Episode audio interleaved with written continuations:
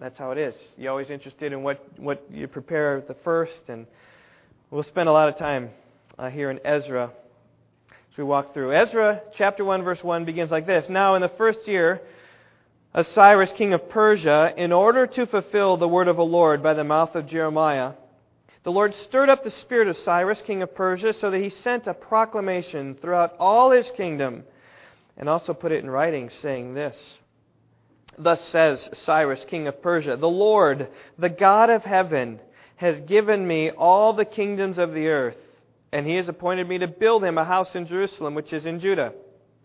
Whoever there is among you of all his people, may his God be with him. Let him go up to Jerusalem, which is in Judah, and rebuild the house of the Lord, the God of Israel. He is the God who is in Jerusalem. Every survivor, at whatever place he may live, let the men of that place support him with the silver and gold, with goods and cattle, together with a freewill offering for the house of God which is in Jerusalem. Now, these words, very interesting, are almost exactly identical to the last words in Second Chronicles. So if you just turn your Bibles just back one page, right there to Second Chronicles, chapter 36, verse 22. Let me just read it again. Now, the fir- in the first year of Cyrus, king of Persia, in order to fulfill the word of the Lord by the mouth of Jeremiah, the Lord stirred up the spirit of Cyrus, king of Persia, so that he sent a proclamation throughout his kingdom and also put it in writing, says, saying, Thus says Cyrus, king of Persia, the Lord, the God of heaven, has given me all the kingdoms of the earth, and he has appointed me to build him a house in Jerusalem, which is in Judah. Whoever there is among you of all his people, may the Lord his God be with him and let him go up. If you compare those, those are identical, um, save just a few verses at the end, but the same kind of things. And I'm telling you, these words are amazing. Maybe that's why they're repeated in the Bible, but they're amazing really for two reasons. First of all, what's amazing is of what Jeremiah had prophesied. Jeremiah had prophesied that Judah would come back into land 70 years after they had gone into exile into Babylon. He prophesied this before they went to exile. You remember during the, the kingdom stage, um, Jeremiah was a prophet warning the people and telling them, hey, repent and turn to God. And if they didn't, he knew that, uh, that Nebuchadnezzar was going to come and conquer them and they would be taken away to Babylon. And he said that you're going to be there for 70 years and after the 70 years are up, you will return again. That's what Jeremiah said. He said this in Jeremiah 29, verse 10. This would be a good passage to write in your Bible, right there next to Ezra 1:1. Jeremiah 29:10. Thus says the Lord, when the 70 years have been completed for Babylon, I will visit you and fulfill my good word to you to bring you back to this place. They were here, and he said, Well, when you go over there, after 70 years, I'm going to bring you back. So it's a prophecy of the exile, it's a prophecy of the return. Another passage, Jeremiah 25, verse 12. Then it will be when the 70 years are completed. I will punish the king of Babylon and that nation, declares the Lord, for their iniquity and the land of the Chaldeans. Jeremiah 29, verse 10 talks about returning them back. Jeremiah 25, verse 12 speaks about punishing the Babylonians. And indeed, at this time, we can see the punishment of Babylon beginning because the Babylonians at this time, 70 years later, are no longer in power. Hope you notice here that Cyrus is not a Babylonian king. He's a Persian king. So you guys what's up with that? Well, what's up with that is that Persia came and conquered Babylon. And conquered Babylon right near the end of the 70 year time. And, and in fact, you can see there, it says, in the first year of Cyrus, king of Persia, he issued this decree. It was like, like Cyrus just came to power. Babylon had just been destroyed. 70 years are up, and here it is, the first year of his reign, like the first act of what he did in Parliament. He made this decree to let the Jews go back and return. Jeremiah's prophecy makes this verse amazing. What also makes this verse amazing is Isaiah's prophecy. You don't need to turn there, but at the end of Isaiah chapter 44, uh, there's this great, this great prophecy, and I'll just, I'll just turn there. Isaiah chapter 44. It's right at the end. Beginning of verse 24, it says, Thus says the Lord, your Redeemer, and the one who formed you from the womb I, the Lord, am the maker of all things. stretching out the heavens by myself, and spreading out the earth all alone, causing the omens of boasters to fail, making fools out of diviners, causing wise men to draw back, and turning their knowledge into foolishness, concern, confirming the word of his servant, and performing the purpose of his messengers. Think about this. It is I who say of Jerusalem, she shall be inhabited, and of the cities of Judah, they shall be built, and I will raise up her ruins again. So think Isaiah is uh, just a little bit before Jeremiah, and he's prophesying of the fact that Jerusalem will be rebuilt. Well, Jerusalem at that time wasn't even destroyed. Later was. About 70 years after this prophecy, Jerusalem was destroyed. But he's talking about even after that, 150 years later, about how Jerusalem will be built again. It is I who says to the depth of the sea, Be dried up, and I will make your rivers dry. It is I who say of Cyrus, He is my shepherd. He will perform all my desire. And he declares of Jerusalem, She will be built and of the temple, your foundation will be laid. Now, catch this. Isaiah wrote this 150 years before Cyrus issued his decree. So 150 years before Cyrus happened, he calls him by name. That was, was before Cyrus was born, before Cyrus's father was born, and probably before Cyrus's grandfather was born. He prophesied that there would be this man in Persia named Cyrus who would rise up. And this nation Persia would come to have power, power enough even to conquer Babylon, and then to give this decree to rebuild. Thus says the Lord, this is Isaiah 45 1. To Cyrus is anointed, whom I have taken by the right hand to subdue nations before him and to loose the loins of kings, to open doors before him so that the gates will not be shut. Here it is. He's just saying, Here is Cyrus. He's my anointed. I've taken him to subdue the nations and to loose the loins of king. So you say, why did Cyrus come to power? How did Cyrus come to power? He came because God is the one that raised him up. In fact, the Persians defeated Babylon because God defeated Babylon. Look what it says in Isaiah 45:2. I will go before you, Cyrus, and make the rough places smooth, and I will shatter the doors of bronze and cut through their iron bars.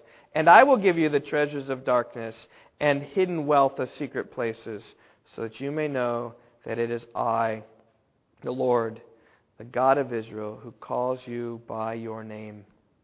So you might know that it's me who calls you by name 150 years before you even came up. God calls Cyrus his shepherd. He says, He will perform all my desire. Cyrus is Persian king is one who's God's shepherd. It's amazing because when Isaiah spoke these things, Jerusalem was standing, the temple was still standing. But Isaiah prophesied the downfall of Jerusalem, the raising of power of Cyrus, and the rebuilding of Jerusalem. And that's all in the first verse here of Ezra. It's an amazing verse. I think it gives credit to the divine inspiration of the Bible. You who doubt the power and authority of God's Word, Take heed, because God fulfills his promises, his word will stand. Well, we see here in verse 2 God's word standing. Thus says Cyrus, king of Persia, the Lord, the God of heaven, has given me all the kingdoms of the earth, and he has appointed me to build him a house in Jerusalem, which is in Judah. Cyrus understood that God had placed him where he was. Right? He said, God of heaven, the Lord, Yahweh, Jehovah, has given me all the kingdoms of the earth. He understood that God gave him power. He understood that God had uh, an agenda for his life. God's plan for him to build Jerusalem and to rebuild the temple. And that was his first act as a newly anointed king of Persia. He wasn't under mandate from the voters, he was under divine mandate to issue this decree. It is an open ended decree. In no way was Cyrus commanding the people in his kingdom to leave. He basically said, Whoever's willing, go up. Verse 5. Then the heads of the fathers' households of Judah and Benjamin, and the priests and Levites arose, even everyone whose spirit God had stirred up to go and rebuild the house of the Lord, which is in Jerusalem. So when Cyrus said, Whoever wants to go can go, who went? those whose spirit God had stirred to go up and go. God was moving in the hearts of Cyrus, God was moving in the heart of the people. And there was support from all sides. Support came from the Jews who were staying in Babylon. Many of them gave. You look at verse 6. They give so as to fund the people to go back to Judah. Support came from Cyrus as they carried the articles of the house of the Lord, which Nebuchadnezzar had carried away from Jerusalem, put in the house of his gods, according to verse 7. Nebuchadnezzar, when he came and conquered, according to 2 Kings 24, verse 13, came and conquered, took all the articles out of the temple and brought them to the temple of his gods. And Cyrus, having conquered Babylon, now says, Well, those need to go back to the rightful owner.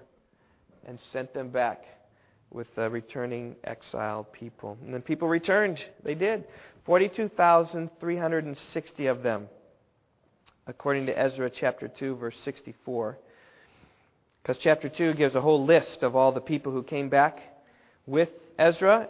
So, actually, they, they, all the people went back. They, they didn't actually go back with Ezra because there's another man at this time. If you look at verse 1. Now, these are the people of the province who came up out of the captivity of the exiles, whom Nebuchadnezzar, the king of Babylon, seven years earlier, had carried away to Babylon and returned to Jerusalem and Judah, each to a city.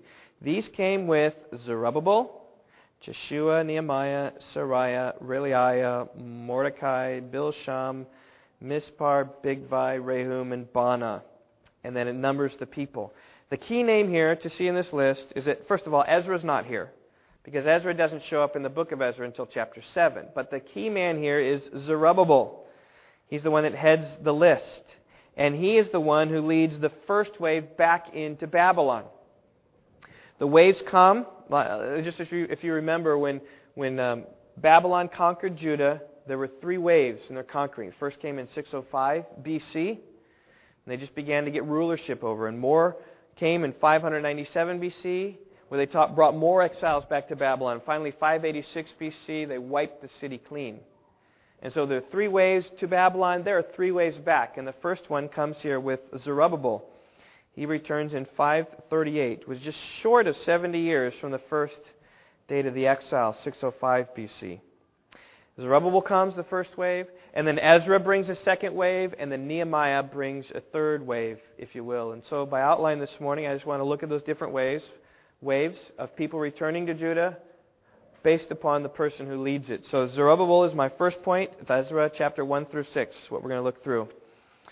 Ezra will be my second point, Ezra 7 through 10, and then Nehemiah will be my last point as we just continue through Ezra and Nehemiah.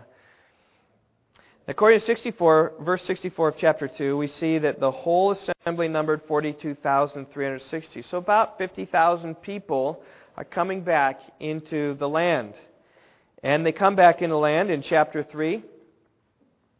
Um, we see here in chapter 3 when they came back in, you think about what was Jerusalem like? Well, it was wiped clean. Remember the imagery? I'm going to wipe you like a dish, all clean. There's nothing there. It was a flat nothingness. So when they came back, there were no houses, no wall, no temple, no altar. And those who returned set their hearts upon the task of rebuilding the city, but particularly they're going to rebuild the temple first.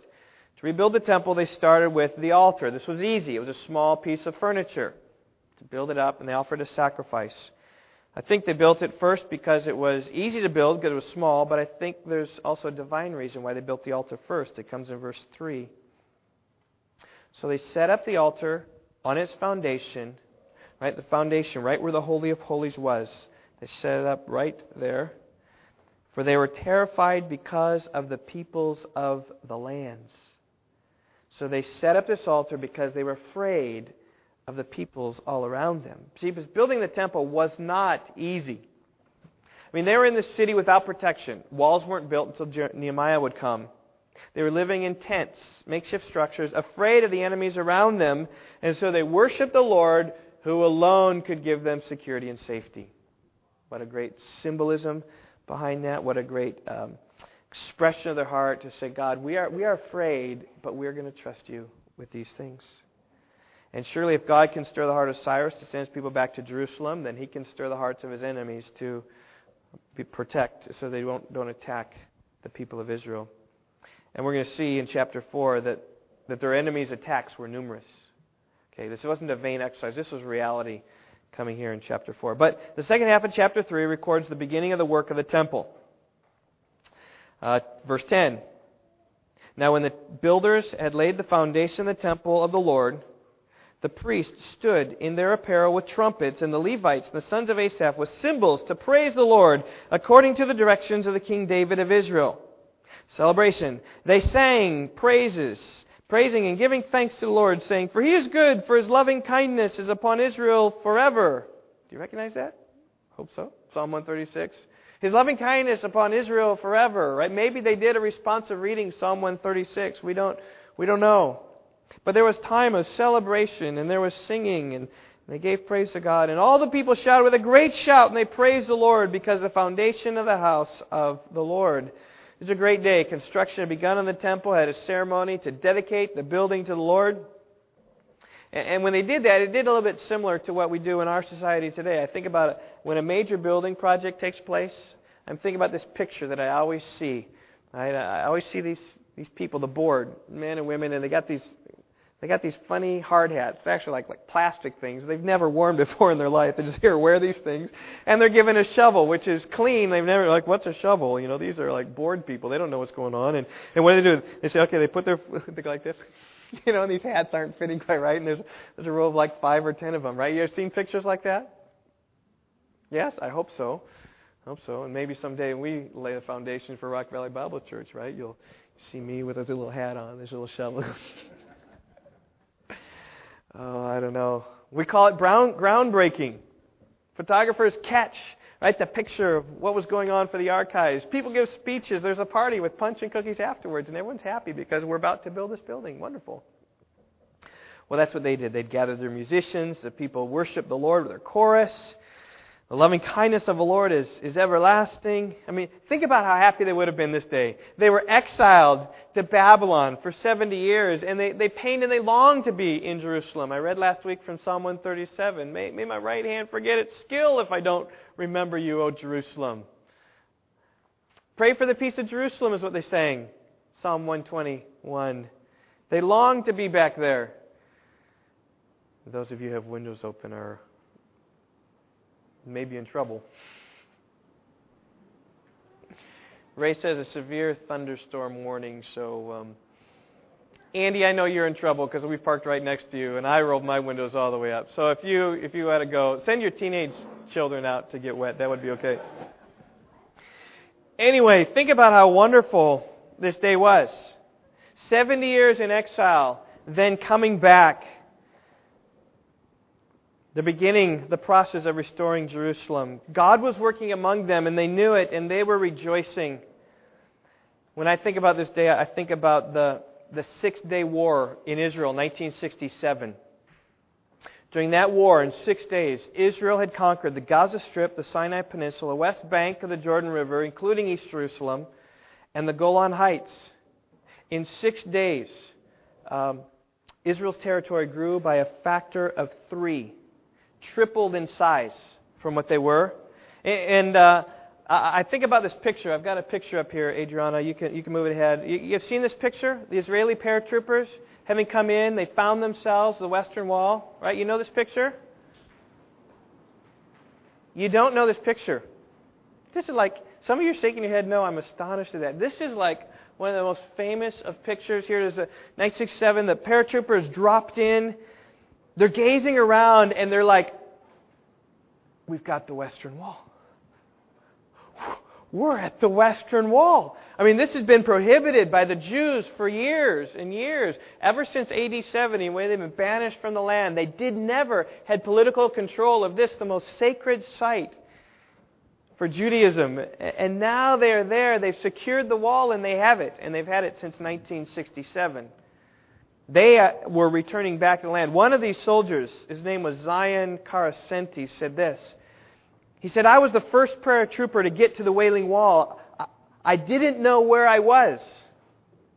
Now, for, for a good Jew, you'd know what the Wailing Wall is because many Jews today, they know what the Wailing Wall is, but he was there. He didn't know where he was.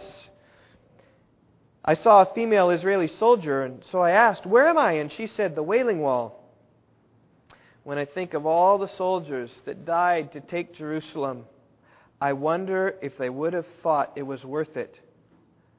I think they would.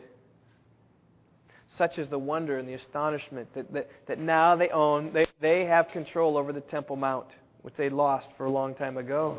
And, and this, this uh, testimony here in Ezra 3 is, is like that today for the Jews. They were in the land, the foundation of the temple had been laid, right where the old one used to be. And it's a day of amazement and a day of rejoicing. But not all were rejoicing. If you look at verse 12, yet many of the priests and the Levites, the head of fathers' households, the old men who had seen the first temple, wept with a loud voice when the foundation of his house was laid before their eyes, while many shouted aloud for joy. So the people could not distinguish the sound of the shout of joy from the sound of weeping of the people. For the people shouted with a loud shout, and the sound was heard far away. Now, these are not tears of joy, by the way. Amidst rejoicing, these are not tears of joy. They are tears of sorrow. They are tears shed from the old men who had seen the first temple. The temple had been destroyed when Jerusalem finally fell in 586. And now, some 50 years later, after the temple finally fell, 20 years after the first wave went to Babylon, there were those who were older than 50 Maybe these 60 year olds, as a 10 year old, had seen the glory of Solomon's temple. Maybe they were 20 when they saw Solomon's temple and, and worshiped there and brought their young family in to worship there at the temple. And they remembered the grandeur of, of Solomon's temple. They looked at the, the footings that had been established for the temple and they knew that its glory would never come close. And so they wept because these people are so excited, are excited about something which is small. The prophet Haggai addressed the situation. This is why I say they're not tears of joy but they're tears of, of sorrow. Haggai, a little bit later in Ezra, but I'm going to bring it in here because it kind of gives you an insight here. He says, Who is left among you who saw the temple in its former glory? How do you see it now? Does it not seem to you like nothing in comparison? In other words, Solomon's temple was so glorious. What we have now is like nothing in comparison. But now take courage, Zerubbabel, declares the Lord. Take courage also, Joshua, son of Jehozadak, the high priest, and all you people of the land. Take courage, declares the Lord, and work, for I am with you, declares the Lord of hosts. As for the promise which I made you when you came out of Egypt, my spirit is abiding in your midst. Do not fear. For thus says the Lord of hosts, once more, in a little while, I'm going to shake the heavens and the earth and the sea also and the dry land. I will shake all the nations, and they will come with wealth of all nations, and I will fill this house with glory, says the Lord of hosts. The silver is mine, and the gold is mine, declares the Lord of hosts. The latter glory of this house will be greater than the former, says the Lord of hosts. And in this place I will give peace, declares the Lord of hosts. I hope you see what the prophet's telling the people. He says, you know what, this work is small. It may seem small to you. It may even seem like nothing when you compare it to, to Solomon's temple. But listen, I'm going to fill it with glory. In fact, the latter glory that is to come is going to be greater than the former glory of Solomon's days. You say, well, how, how can the latter glory be greater than the former glory? How, how can you be greater than the glory of Solomon? Well, think the glory spoken here doesn't mean the glory of the building because the building was far less glorious, and that building was destroyed in AD 70, wiped out. Not even there. When Jesus looked at the temple buildings, he said, Do you see these things here? Truly I say to you, not one of them will be left upon another which will not be torn down. Jesus knew they're going to be torn down. He says, That's not where the glory is. But God says, I will fill this house with glory. What's he talking about? I think primarily it was fulfilled when Jesus came into the temple. Maybe you remember when Jesus was brought into the temple as a little child. Simeon, the old priest, took him in his arms. He said, My eyes have seen your salvation, the glory of your people Israel. I've seen the glory. The glory is in the temple, and it was far more glorious than even Solomon's glory because that was the, the Shekinah presence of God. This is the physical presence of God incarnate, Jesus himself. And as Jesus was in the temple, he filled with more glory than the days of Solomon. See, when Jesus walked into the temple, it was the very temple that these guys were building here after returning from the exile. Their building was preparatory for the future glory to come. And yet, these words of Haggai also probably have an allusion to the, the greater temple in heaven when, when God Himself dwells among men and becomes their temple. certainly probably has an allusion to that as well. But I think here in Haggai, when he's talking about this temple, I think it's talking about Jesus entering in. Kind of hope that shows you, even here in Ezra, building this temple, it is significant because it is preparing the way so that Jesus can enter the temple and be the true sacrifice. Well, Haggai's words also were appropriate because, if you remember in his words, he said, Take courage, take courage, take courage, don't fear, because they had stopped building for a time and they were fearful. He says, Don't. In chapters 4 through 6, we see reasons why it is that they could be fearful. The enemies of Israel pulled every trick out of their bag to thwart the building of the temple. They tried to deceive the people by flattering them. You can even see in chapter 4, verse 2. The enemies approached Zerubbabel and the heads of the father's household. They said, Let us build with you, for we, like you, seek your God, and we have been sacrificing to him since the day of Esarhaddon, king of Assyria, who brought us up here. Like enemies coming in and saying, Oh, we're sacrificing to the same God. And Zerubbabel said, No, stay away. They tried to come to infiltrate the work. They, they tried to discourage the people in verse 4. They hired counselors to go into the ranks to frustrate the people, verse 5. They even wrote a letter to Artaxerxes telling how terrible these Jews were and how they're, they're staging a revolt. And that worked. Because by the time it got to Artaxerxes, he said, Oh, I don't want these people to build their own temple there. Stop the work. And so the work was stopped for 18 years. That's when Haggai came in and says, Zerubbabel, don't fear, don't be afraid. Start the work again. That's what he said. At the beginning of chapter 5, we see how Haggai came to the Jews in Judah, encouraging them to build.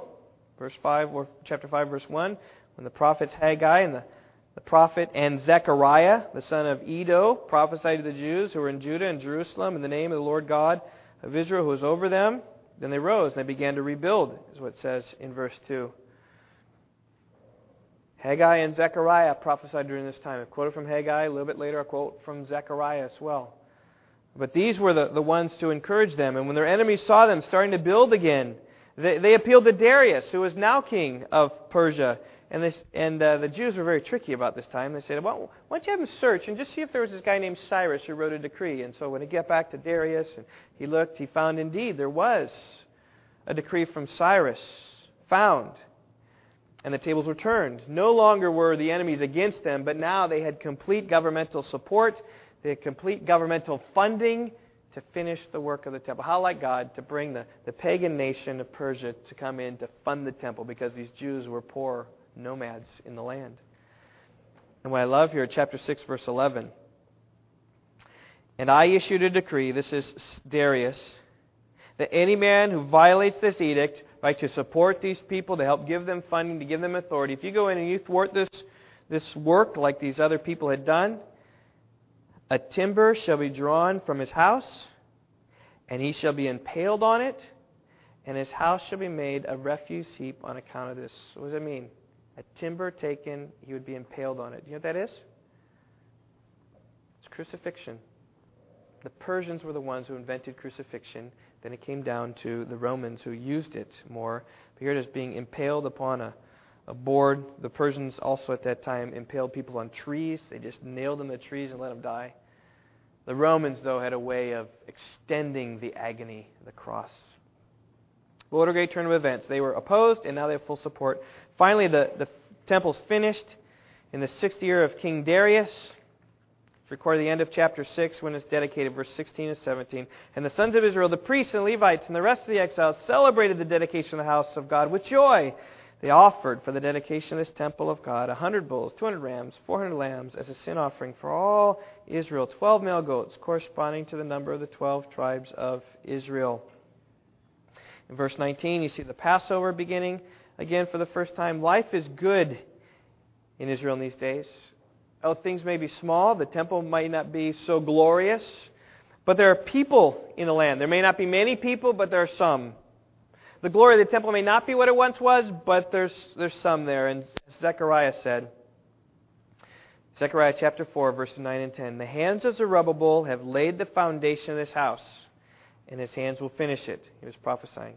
And then you will know that the Lord of hosts has sent me to you. For who has despised the day of small things? Says, Don't despise the day of small things. Don't despise it when it's small, because God was in that work But these seven will be glad when they see the plumb line in the hand of Zerubbabel. These are the eyes of the Lord which range to and fro through the earth. God was looking upon them, and as He saw them um, building and saw the house built, they were blessed in that. Says, My people are back in my land, and God was delighted to bring them back. That was Zerubbabel. Right, that's my first point. Let's pick it up now to Ezra. Ezra, his story begins in chapter 7, ends in chapter 10. He's coming with the second wave of people. There's a big gap between chapter 6 and chapter 7, by best we can tell, as you go and study the ancient kings. Here's Artaxerxes, king of Persia. What makes it different is difficult is, is Darius is like a title, and Artaxerxes is like a title. So figuring out who these kings were is sometimes difficult, but the best I can tell is about a 60 year gap, 57 years what some people say. During this time, actually, Esther arose and became queen. You know, the Hebrew maiden who became queen and became the means through which she saved the Jewish people from annihilation. She was this time because remember she was in Persia. Persia was in power during this time. You can put in parentheses there between the end of chapter 6 and 7. Esther took place right here. But chapter 7 begins with another wave coming from Babylon. Verse 6 describes Ezra. It says, Ezra went up from Babylon, and he was a scribe skilled in the law of Moses, which the Lord God of Israel had given. And the king granted him all he requested because the hand of the Lord was upon him. We see that Ezra was a scholar. He was an expert in the law. His giftedness helped Israel to, to, to found themselves, to, to be restored back in the land, to, to know what God's will is for their life. Zerubbabel was the builder. Ezra was the teacher. Beyond that, Ezra had the blessing of God upon his life. Look at verse 6. The king granted him all he requested because the hand of the Lord was upon him. That's the key to the success of Ezra. The hand of the Lord was upon him. We see that phrase again mentioned in verse 9 right there at the end. Because the good hand of his God was upon him.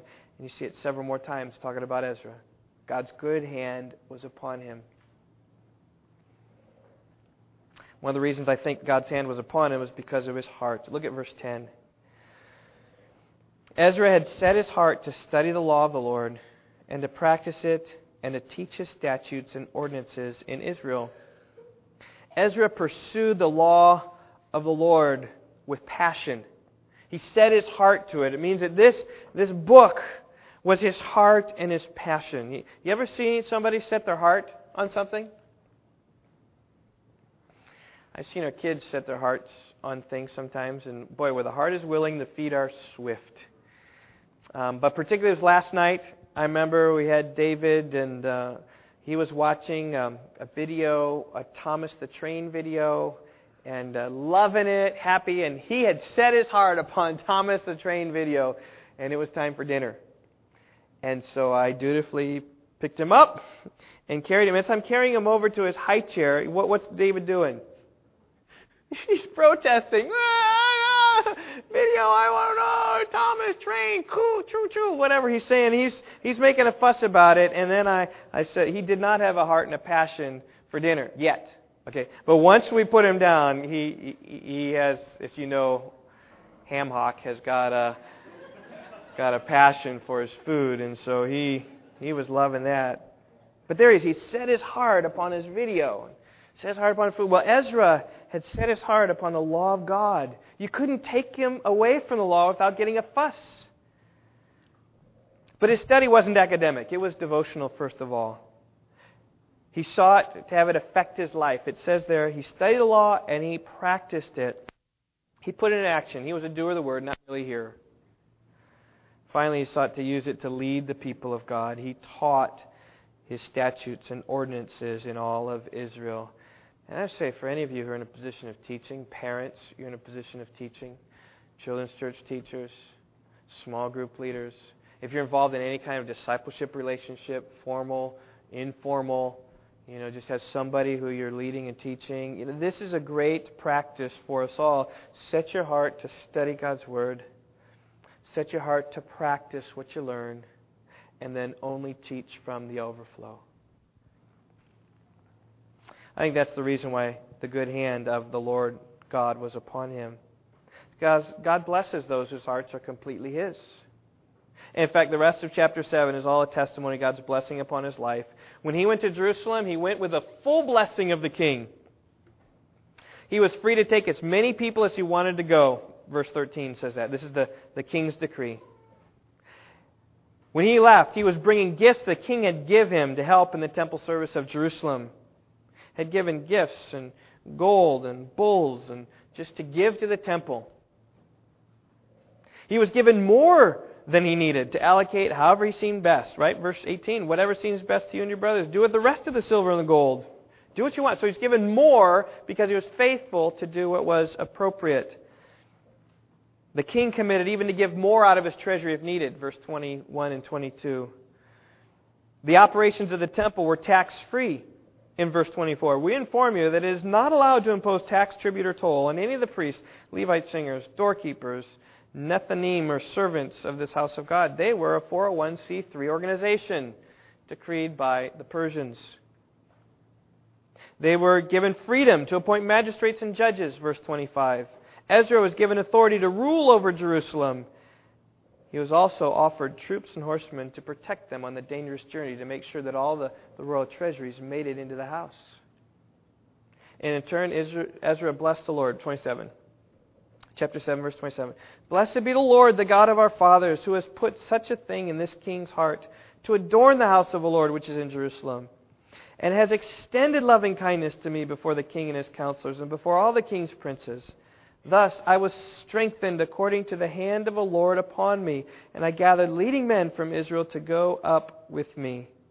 There you just see how, how God was blessed and praised because God had blessed his life. God's hand was upon him. He had complete blessing of the king. He had a great following. In chapter 8, we even lists the people who followed him into exile. Now, there weren't a lot, whereas there are 42,000 coming in the first wave. Here, there are more like thousands coming. But, but quite a few came with Ezra. And he came into the land at the end of chapter 8. He places the, uh, the treasures into the temple, and the people are rejoicing, and all is going well in Jerusalem for about a week. That's the best I can tell. I think it took about a week, and his honeymoon was over. Chapter 9, verse 1. Now, when these things had been completed, the princes approached me, saying, The people of Israel and the priests and the Levites have not separated themselves from the peoples of the lands according to their abominations, those of the Canaanites and the Hittites and the Perizzites and the Jebusites and the Ammonites and the Moabites and the Egyptians and the Amorites. For they have taken some of their daughters as wives for themselves and for their sons, so that the holy race has been intermingled with the peoples of the lands. Indeed, the hand of the princes and the rulers have been foremost in this unfaithfulness. Isn't this typical of the people of God? No, a great blessing, come back into the land. They've been exiled for 70 years. They're coming back, and they're there, and they're rejoicing, and within 50 years, they make a mess of their lives. It's just like all of us, okay? These don't don't think, oh, if I would have been there, I wouldn't have been. No, you would have probably been there. They did not separate themselves from the people around them, as clear in the law of Moses. They weren't sinning in ignorance; they were sinning thinking it was going to be overlooked. But when Ezra found out about it, it gave him anguish of heart. Look at verse three. When I heard about this matter, just a week after coming there, I tore my garment and my robe and pulled some of my hair from my head and my beard, and I sat down appalled. And then everyone who trembled at the words of God of Israel on account of this unfaithfulness of the exiles gathered to me, and I sat appalled until the evening offering. Perhaps Ezra back in Babylon had high thoughts of what the people in Jerusalem were like. I mean, after all, they were in the holy city. And after all, we're in the pagan city, and it's bad here, but it's really good over there. And, and perhaps he was disillusioned a little bit. Perhaps he didn't know. I mean, mail traveled slow back then. He couldn't, you know, whatever, look on their websites and see the decadence. He just didn't know. And so he went over there, discovered that they were actually uh, doing very poorly, not following the Lord. It reminds me of the time when Martin Luther took his trip to Rome in 1510. He was a young monk and, and he was desirous, zealous in the matters of the church, and wanting to go to Rome, it was there that, that Paul had given his life for the sake of Christ. It was there to whom a letter was written. And according to Catholic tradition, Peter was even there, and he'd given his life right there in Rome as well. And, and, and Martin Luther had kind of seen some difficulties in the church where he was, but he said, Boy, if I can only get to Rome, it's so much better. I mean, the Pope is there and all the glorious cardinals, and this would be a wonderful time. And do you know what happened when Martin Luther came to Rome? He found it about like Ezra decadent, awful. The priests were irreverent. The saints were mocked. The sacrament of the Eucharist was a joke among the priesthood. Blasphemy was rampant. Immorality reigned. He said, The closer to Rome you get, the worse the Christians become. He said, If there's a hell, then Rome is built on it. He'd walk some 500 miles to get there, and it was terrible. Ezra walked maybe about 800 by the time you go up around the river Euphrates and come down. But they had the same thing. Rather than seeing people worshiping God as they, they ought, they saw wicked people who transgressed the law of Moses. And after a time of mourning over the sin, he prayed. Look at verse 5. But the evening offering, I rose from my humiliation, even with my garment and my robe torn, and I fell on my knees and stretched out my hands to the Lord, and I said, Oh my God, I am ashamed and embarrassed to lift up my face to you, my God, for our iniquities have risen above our heads, and our guilt has grown even to the heavens. All of the rest of chapter 9 is his prayer. He, he reviewed Israel's past sins in verse 7. He reviewed how God had demonstrated his grace to Israel in 8 and 9, confessing their current sins in verses 10 through 12, and how they're experiencing God's grace now, the fact they still were standing, said in verse 13. Let's just look at the last verse. It says, O Lord, God of Israel, you are righteous, for we have been left an escaped remnant as it is this day. Behold, we are before you in our guilt, for no one can stand before you because of this. These words, Ezra simply throws himself on the mercy of God and says, We are before you in our guilt.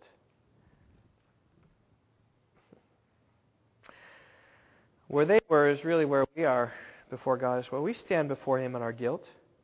God is righteous and we are not. And where the truth be known, we ought to have a heart and an attitude like Ezra that says, We are before you in our guilt. But the good news is, post cross, we can say, But Jesus Christ is our substitute, so though we are in our guilt, we stand complete and blameless before you. It's the mercy of Jesus, his sacrifice upon the cross, that allows us to stand before God not in our guilt, but in his innocence. Well, Ezra knew that they were in trouble because of their sin.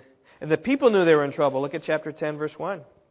Now, while Ezra was praying and making confession, weeping and prostrating himself before the house of God, a very large assembly, men, women, and children, gathered from, to him from Israel, for the people wept, wept bitterly. Here you have a whole group of people, many people seeing this is wrong and weeping because of their sin. They felt their sin. I just say, have you felt your sin?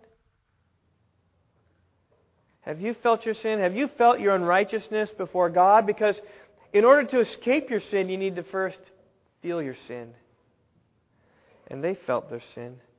Hope comes in verse 2. Shechaniah, the son of Jehiel, one of the sons of Elam, said to Ezra, We have been unfaithful to our God and have married foreign women from this people of the land. Yet now there is hope for Israel in spite of this. Their hope was to make a covenant, to put away their gods to reform. And in some sense, that is, is our hope too, in terms of repenting and turning from our sin. But our hope is belief and trust in God to, to save us from our, our wickedness. Well, chapter 10 tells this strange story about how they put their wives away. I say, here's how we're going to deal with it. We're going to say, God, we're going to follow you now forever, and we are going to resolve our past sins by divorcing our wives and putting them away. You look at that and you say, well, that is strange. I mean, to us post cross, it should sound strange because I don't think we should do this today. Paul said if you're married to an unbeliever and they consent to stay, stay married, don't put them off. But I think some of our strangeness will be reduced down if we remember who Israel was. Israel was the people of God ethnically the people of God. And God had commanded in the law not to intermarry with the inhabitants of the land, Exodus 34 and Deuteronomy 7. Because as you marry with them, you will inevitably take on their gods and follow their gods. And so marrying the wives from other cultures will just lead you into idolatry. And so God says, stay away from that. They are to be pure. But people put away their wives. Now, this also teaches something here is that don't take example in the Old Testament as model for us to follow. All right? It's not always that way. And here you need to sift through. Do they do the right thing? I'm not. I'm not sure. What they do with their wives? Like they, they send them back to Samaria? I, I don't know. What they do with their kids? They keep their kids, or they send them back there? You know, I don't know what they did. But here's what I do know they did. They made radical action regarding their sin. That's what they did do. And that principle we can follow, right? Remember when Jesus said, If your right eye causes you to stumble, tear it out from you. If your right hand makes you stumble, cut it off and throw away from you. It's better to enter heaven right, without an eye than to go into hell with two. Better enter heaven with only one hand, like Captain Hook, than to go into hell with two. He says, make radical decisions about your sin and cut it off. Have you done that before? Have you taken radical action regarding your sin? That's what God calls us to do. It's merely a demonstration of repentance, is all it is. It's not going to earn your salvation, but it's going to show, show God. So, you know what? I, I've hated my sin. I've, I've confessed it before you. I've admitted it's wrong. And I'm doing everything by your strength that I can do so as to turn from that because I hate it. Well, that's the book of Ezra. Zerubbabel built the temple, Ezra taught the law, brought the people back to spiritual reformation, and now I come to Nehemiah, who built the wall. In the Hebrew text, very interesting. Ezra and Nehemiah flow together. It doesn't stop with Ezra and then say, okay, now we're Nehemiah. It just kind of flows together in one book because it just picks right up. Now, again, we have a gap historically from the end of Ezra to the beginning of Nehemiah. Uh, the gap is about 12 years. And we see with Nehemiah the third wave of people returning. Now, the first wave was some 42,000 people. The second wave, some couple thousand. And this last one was, boy, maybe a handful. Maybe, maybe one, maybe Nehemiah. But they didn't travel alone those days. So, you know, maybe 12, maybe 50. We don't know how many came, but very few came. Nehemiah was a great example of a man who had a heart for his people. He was serving the king as a cupbearer in Susa, the capital of Persia. He happened upon a fellow Jew who came from Jerusalem. He said, How are things in Jerusalem? And hoping to hear a good report. The report was bad. He says, The remnant there in the province who survived the captivity are in great distress. This is verse 3 of chapter 1. They're in great distress and reproach, and the wall of Jerusalem is broken down, and its gates are burned with fire. Bad report. Okay, so this is about 12 years after Ezra. Sure, maybe there's some reform, but the physical buildings are not doing well. And the news crushed Nehemiah. He says, I sat down, verse 4, and wept and mourned for days. as fasting and praying before the Lord God of heaven. And here's something very interesting. The end of all of chapter 1 is a prayer of repentance. I Hope you start seeing here a, a theme chapter 1, verse 7, he said, We've acted very corruptly against you and have not kept the commandments, nor the statutes, nor the ordinances which you commanded your servant Moses. then he claims the promises that God made with Moses and pled that he would be faithful to his people. And I think of anything that we learn from the return is this is the place of repentance, sorrow for sin, anguish for sin I mean, think about last week, I closed my message by looking at Daniel chapter 9. And you remember what Daniel chapter 9 was about? It's a prayer of repentance. That was right on the cusp of the end of the 70 years. They're about to enter, but go back to Judah. Daniel says, We have been sinful and wicked and repent and turn for our sins, okay? Ezra comes into land. Ezra chapter 9. We are wicked, God repenting from their sins. Nehemiah chapter 1, repenting of their sins. In fact, Nehemiah chapter 9 has the same thing. Of anything through these books, there is a, there is this um, theme of repentance. I think this is what the exile was all about. The exile was all about getting Israel to deal with her sin. That's what the return, that's why the return is so filled with repentance. Because though maybe they hadn't dealt with their sin all the time, they had dealt with it a little bit, at least especially towards the end when they saw how faithful God was. I mean, think about it. These weren't righteous people. These were the people of God who come back into the land, but these were repenters. They were, they were those who confessed their sin, and God was faithful to them. That, that's what it means, the loving kindness is forever. It means God is faithful to his people. And he was still faithful to them. And they saw their sin. They confessed it. And I just say to you, this is what the exile is about. This is my message this morning. Be a repenter. See your sin. Deal with it. Confess your sin. And maybe there's sin in your life today that you've not confessed. Just holding on to, saying, I, I like my sin. How do I give it up? At least confess it to God and say, God, I, I'm a stain and a reproach before your sight. I hate it. I'm turning from my sin. I'm trusting you. That's what, that's what happened three times Daniel 9, Ezra 9, Nehemiah 9. They're easy for you to remember. Go home, read those chapters, see what repentance looks like. When Jesus came, he, he came preaching repentance. He said, Repent, for the kingdom of God is at hand. He calls us to repent and turn and trust Him. Let's learn from their example. Let's be a church of repenters. Let's acknowledge our sin. Let's find the path of mercy. That's a path to joy, it's a path to life. There was hope for Israel. In the faithful, loving kindness of God, there's faithfulness there's faith, there's hope for us too. Well, we could go through Nehemiah. Uh, the entire book is really set up in chapter 2 is this conversation with the king. I'm going to try to go through real fast here. There's a conversation with the king. King says, Why are you sad? He says, How can I be happy when our land's broken down? He says, What can I do for you? He says, Well, let me take a leave of absence and go and build the walls. He says, Okay, how much do you want? How much you... So he got a leave of absence to go. And he goes and builds the wall to lead um, Jerusalem into safety. Chapter 2, verse 9, he arrived in town.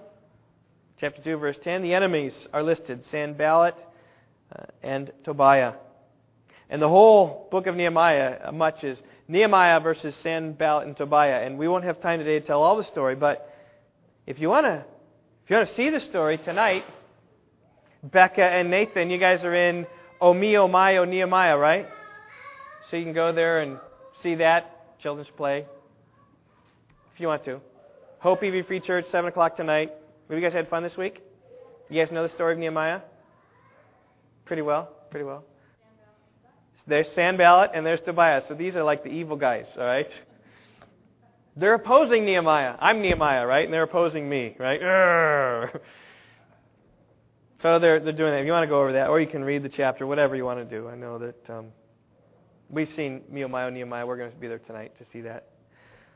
But the whole, the whole book is about this battle between the, the walls set up and the discouragements that come. And, well, to make a long story short, by the end of chapter 6, the wall's completed.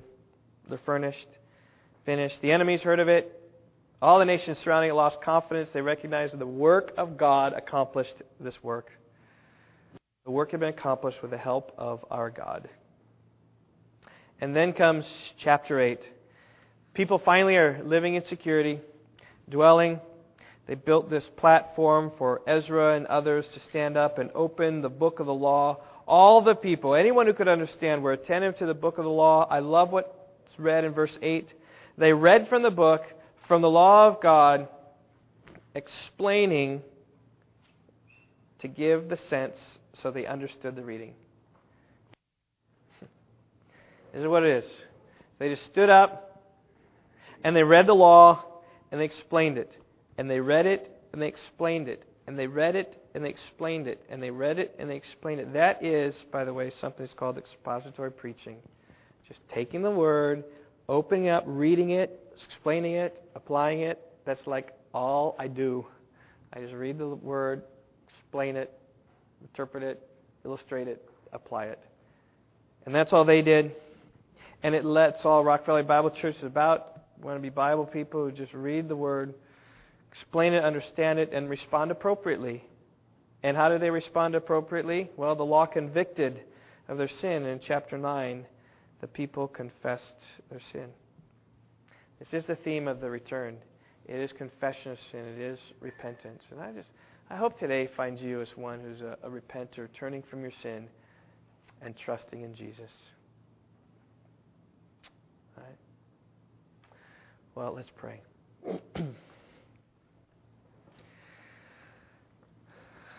God, again, there's so much material to cover, we just scratch the surface in many ways. Um, I know of many men who've preached many, many messages through Nehemiah and through Ezra, and we just got one scope at both of them. And yet, I pray that seeing the big picture might might stir us on to catch your heart, to be those who who admit our sin and confess our sin and turn from our sin. So, Lord, I pray even right now for your Spirit to penetrate our hearts where we've gone astray. Confess to our wife what needs to be confessed, to confess to our children our failures as parents, to confess to friends, to confess first and foremost to you.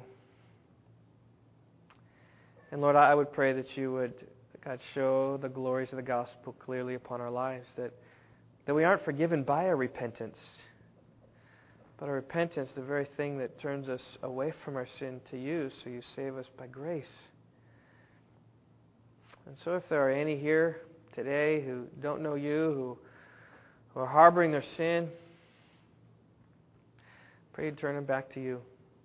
God, and show them the, the glories of Jesus. And may they find that in Him is more joy than being astray from Him. Give us a heart to be like Ezra, to study the law, to practice it, and then to teach it. Oh God, teach us these lessons. We pray in Jesus' name. Amen. Well, just pray for me. All right?